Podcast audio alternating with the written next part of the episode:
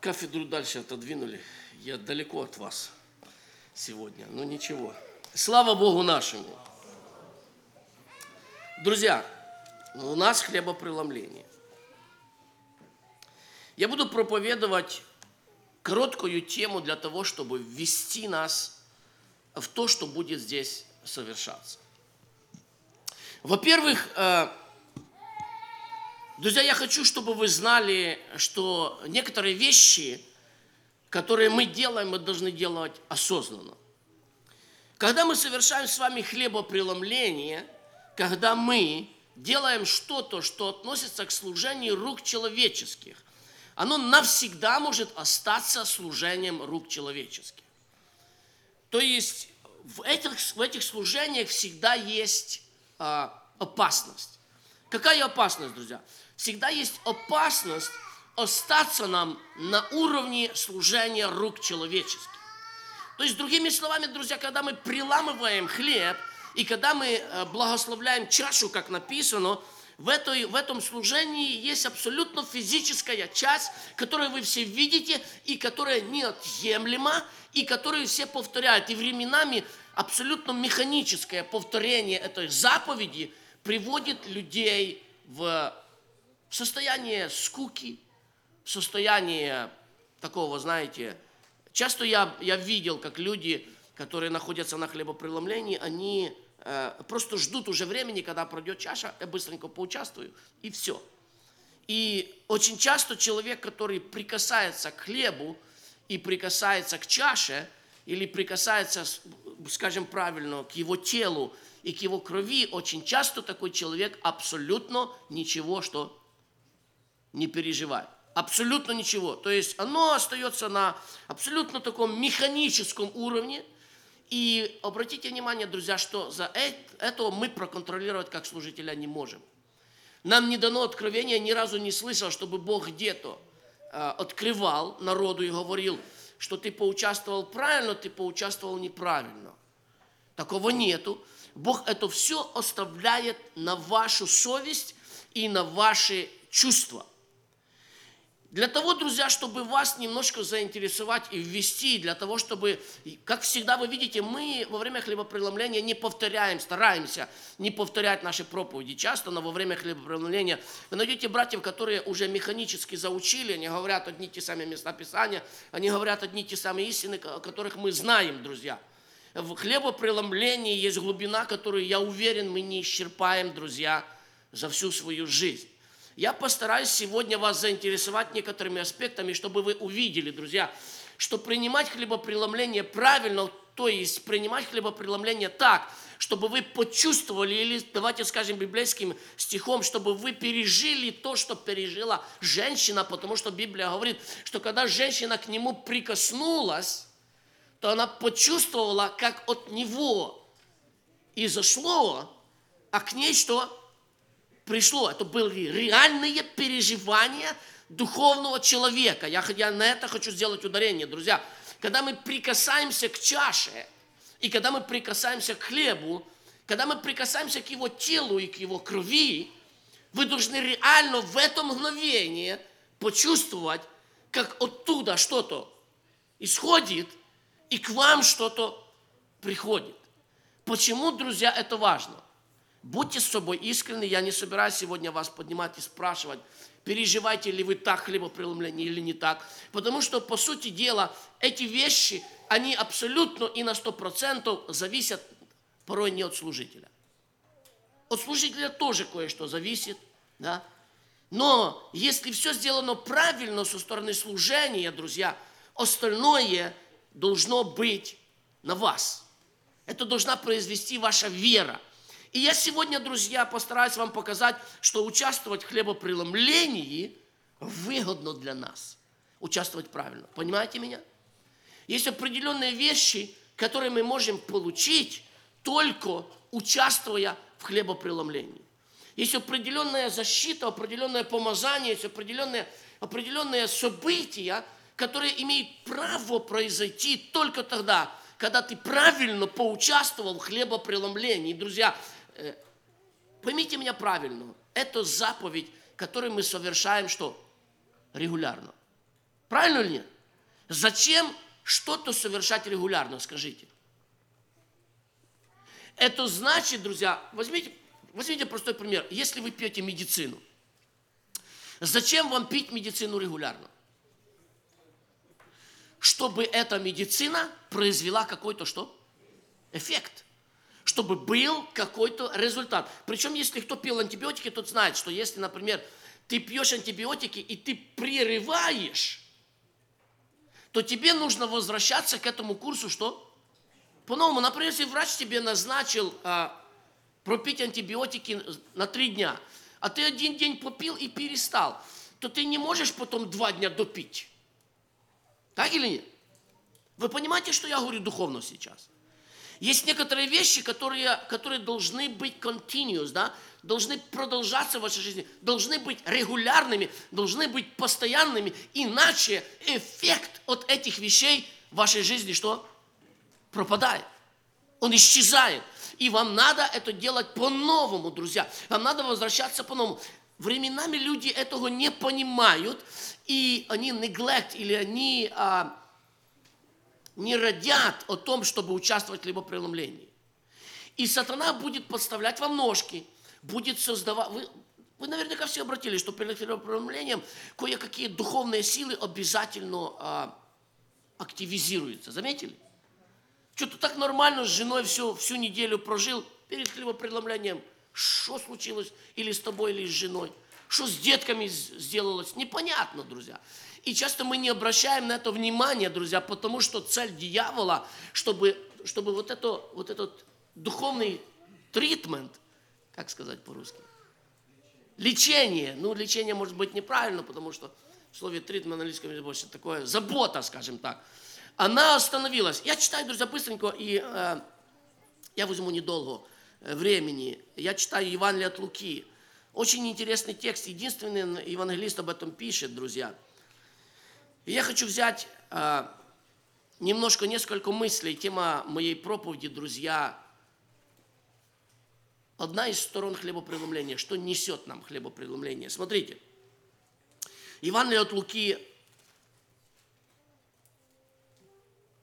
Давайте прочитаем с 22 глава, с 12 стиха. 22 глава, с 12 стиха. Или давайте с 11.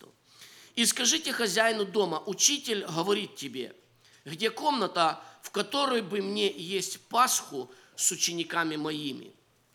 И он покажет вам горницу, большую, усланную, там приготовьте.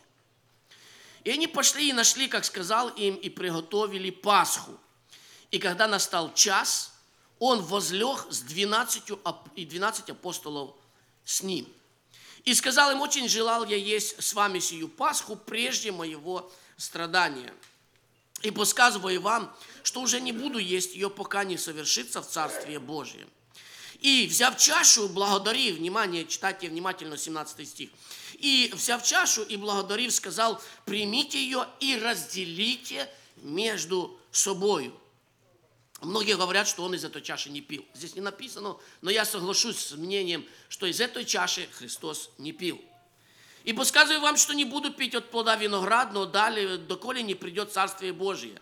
И, взяв хлеб и благодарил, преломил и подал им, говоря, «Сие есть тело мое, которое за вас предается, сие творите в мое воспоминание». 20 стих. Также и чашу после вечери, говоря, «Сия чаша есть новый завет моей крови, которая за вас проливается. Друзья, я хочу сегодня обратить ваше внимание, и как подтопик к моей теме я хочу сказать, редко вы такое услышите, э, но я хочу сегодня проповедовать про две чаши. Две чаши.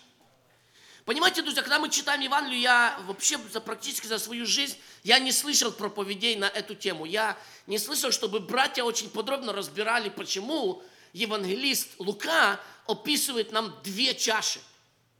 Если обратиться, например, к еврейской традиции, есть еврейская традиция, как есть Пасху, и э, я верю, я думаю, что Христос приблизительно держался этой традиции, потому что Он говорит, идите приготовьте. Э, место, где, как евреи едят Пасху, оно должно быть приготовлено. Я не хочу в это, в это все углубляться, в эту традицию. Но э, если речь идет о чашах, друзья, то на еврейской вечере а, общепринято было четыре чаши. Четыре чаши.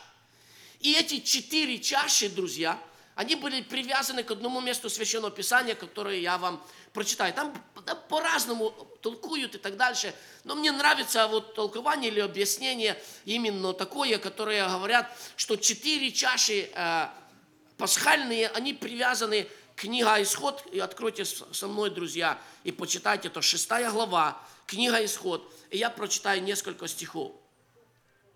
Давайте с пятого стиха.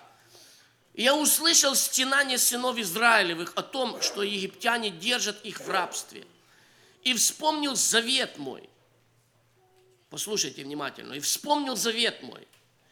И так скажи сынам Израилевым, шестой стих, «Я Господь, чаша номер один, я выведу их из-под иго Египта. И чаша номер два, и избавлю их от рабства их. Чаша номер три, спасу их мышцею простертую судами великими. Чаша номер четыре, и приму их себе в народ, и буду вам Богом. Евреи привязывают пасхальную вечерю к этим чашам. Две из них пьются во время вечери, две из них пьются после вечери. Я, друзья, не собираюсь сегодня проповедовать вам еврейскую традицию. Я обращаю ваше внимание на то, что Христос четко показывает, что во время вечери, в то время, когда Он устанавливал завет, Он показал две чаши, в которых участвовали апостолы. Об одной Он сказал, вы ее пейте, вы ее разделите. И мы эту чашу сегодня что? Не пьем. Мы ее не пьем первую чашу о которой говорит евангелист. Мы пьем с вами вторую чашу. Но если, друзья, знаете, я сидел и рассуждал над этими местами и подумал, думаю, почему Дух Святой так сделал? Потому что я верю, что Дух Святой работал, что Дух Святой работал с первыми христианами, которые были евреи. Дух Святой работает сегодня с нами, и почему-то Дух Святой взял и сделал из четырех чаш две. И я хочу, друзья, разделить обетование исхода на две абсолютно равные части. И давайте внимательно с вами почитаем еще раз обетование исхода. Первая чаша, нужно ли нам из нее пить или нет? Смотрите, первая чаша, написано так. Я выведу вас, и я избавлю вас от рабства. Знаете, почему мы не должны пить первую чашу сегодня? Потому что все вы на этом месте должны быть из числа выведенных и что? Избавленных. Все вы сегодня, сегодня мы не преподаем хлебопреломление ни одному человеку, который не научился правила первой чаши или правила первого благословения. А первое благословение говорит так, вы все должны быть избавлены, что? От Египта. Вы все должны оттуда выйти. И я не буду, друзья, углубляться в эту, в эту тему, потому что вы должны понимать, вот почему мы требуем от э, христианина, от члена церкви, мы говорим, когда вы приходите на хлебопреломление, посмотрите, чтобы Египта в вас что? Не было. Исповедайтесь, просмотрите свою жизнь. Если где-то за это время когда вы участвовали последний раз и до сего времени, Египет где-то пролез в вас. Этот Египет надо из вас что? вывести, удалить, исповедоваться, осветиться. Вы должны быть свободны, друзья. И когда мы с вами свободны, смотрите, наступает черед второй чаши. Как я уже говорю, большинство э, таких, знаете, мессианских раввинов, они говорят, что, что Христос взял чашу спасения. И мне нравится чаша спасения. Послушайте, как написано. «И спасу вас мышцею простертую и судами, что великими. И последнее написано, и приму вас себе в народ. В чем, друзья, секрет хлебопреломления? В чем секрет вот этой чаши, которую взял Христос после вечери? Знаете, в чем ее секрет? Секрет в том, что Он дает народу своему, избавленному от Египта, свободному от греха, Он дает два обетования – и он говорит, во-первых, я тебя что в этом мире? Спасу. Я тебя спасу. Я тебя освобожу. Понимаете, друзья, когда мы с вами сегодня живем, Возьмите сегодняшнюю обстановку, любую, любое ваше переживание, любую вашу ситуацию, которая вас окружает. Разве мы не нуждаемся в том, чтобы Бог нас сегодня спасал? Я не говорю об общем спасении.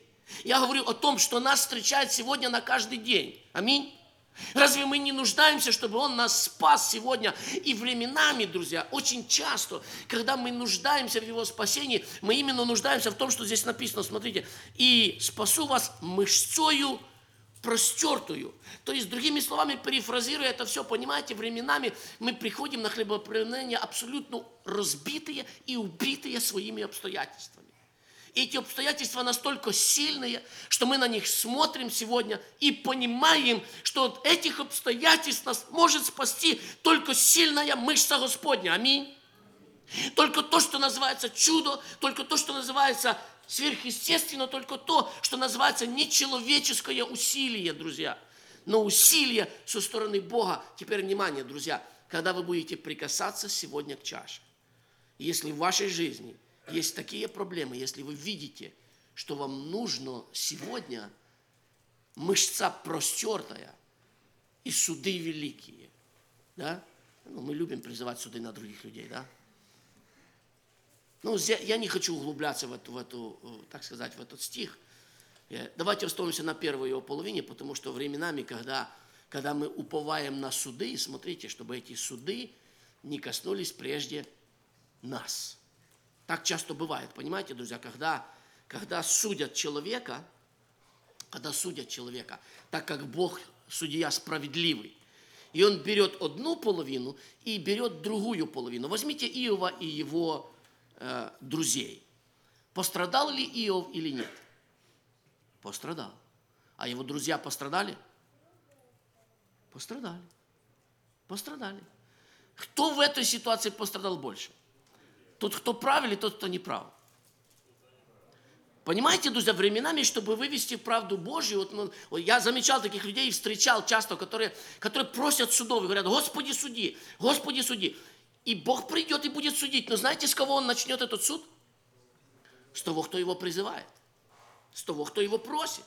Он поставит на веса и порой мы чувствуем себя как Иов. Боже, я свою табличку сейчас, вот я прав, сто процентов прав, сто процентов прав, сто процентов прав. Потом Бог приходит. Если вы хотите призывать, это ваше право. Вы имеете право это делать. Боже, рассуди. Вообще еврейская традиция говорят, что это очень, очень страшная молитва. Боже, суди между мною и ним. Да? И основание этому есть. Посмотрите, где люди молились так, и что после этого происходило. Потому я больше, мне больше нравится первая половина. Первая половина написано, я спасу их мышцою простертую. Я хотел бы, друзья, чтобы сегодня, когда вы будете прикасаться к чаше, потому что это проповедь о чаше, я не буду говорить сегодня о хлебе, я хочу, чтобы ваша вера была на то, что Бог сегодня может действовать в вашей жизни мышцою простертую. Просто когда будет подходить к вам чаша, посмотрите на свое обстоятельство, которое на ваш взгляд очень тяжелое которые, на ваш взгляд, очень неизменяемые, которые, на ваш взгляд, очень сложные. И принимая чашу, скажите, Господи, это чаша спасения, о которой написано для народа Твоего. Я принимаю ее сегодня с верой моего сердца, что Ты прострешь свою руку. Аминь. Понимаете, друзья, очень важно этот момент почувствовать Его помазание очень важно. Господь никогда не отворачивает своего лица от просящего дитяти. Я знаю, у всех нас есть такие кричащие нужды. И Христос, когда Он делал хлебопреломление, Он дал обетование. Вторая часть этого обетования мне нравится еще больше. Она звучит так, смотрите. «И приму вас себе в народ, и буду вам, что? Богом». Понимаете, друзья, мы временами не понимаем, что это значит. Мы временами не понимаем, что это значит, но я вам приведу один пример, и вы поймете, друзья, возьмите пример Сидраха, Месаха и Абдинагу.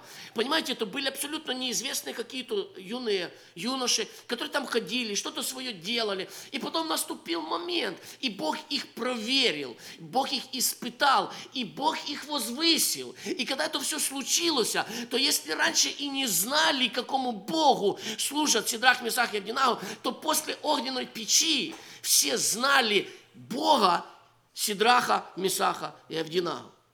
И я верю, друзья, знаете, есть э, очень интересный рассказ. Я не знаю, насколько он, насколько он правильный и насколько он честный. Но мне, мне нравились такие, знаете, когда мы были молодые, э, мы часто просили старых братьев, которые уже покойны, и они нам рассказывали различные истории, которые происходили во время войны, которые происходили с верующими во время гонений и так дальше. И вот один из таких рассказов, друзья, знаете, рассказывали, что взяли несколько братьев и заставляли их брать в руки оружие, идти на, на, на войну. Одни говорят, что это были э, коммунисты, другие говорят, что это были э, бендеровцы, которые заставляли их брать оружие. И там было несколько братьев, скажем, 10. Я не буду говорить точное число, потому что не знаю. И э, они отказались, сказали, мы брать оружие не будем. И их привели на, на речку, это была зима, заставили выбить лед, дырку во льду и сказали, мы будем вас расстреливать и бросать в этот лед, чтобы не хоронить.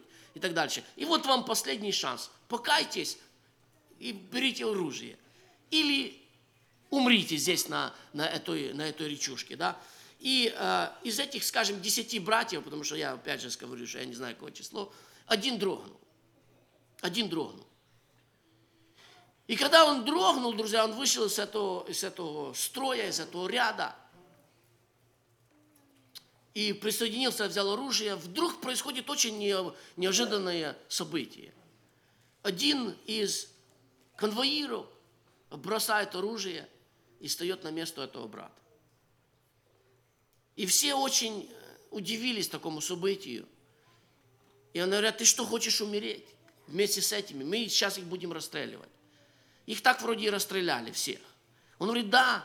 И он спрашивает, почему ты так сделал? Он говорит, потому что когда этот брат вышел, я увидел, как над всеми этими братьями появились венцы. И один из венцов, там, где он стоял, говорит, остался висеть в воздухе. И я, говорит, подошел и поднырнул под этот венец. Я не знаю, друзья, насколько правдива эта история, но она мне нравится своей поучительной частью, потому что есть вещи, когда люди со стороны понимают, что такое и кто такой наш Бог. Есть вещи, когда Бог проводит нас через сложные и трудные обстоятельства. И всему миру стает ясно, кому мы служим. Друзья мои, сегодня время коронавируса. Сегодня время, когда мы можем показать, нашого Бога, сильного, могущего спасать. Того, который держит сегодня в руках всю Вселенную, друзья. Когда вы будете прикасаться к чаше сегодня, совершите короткую молитву, скажи, Господи, проведи меня через трудности и выведи.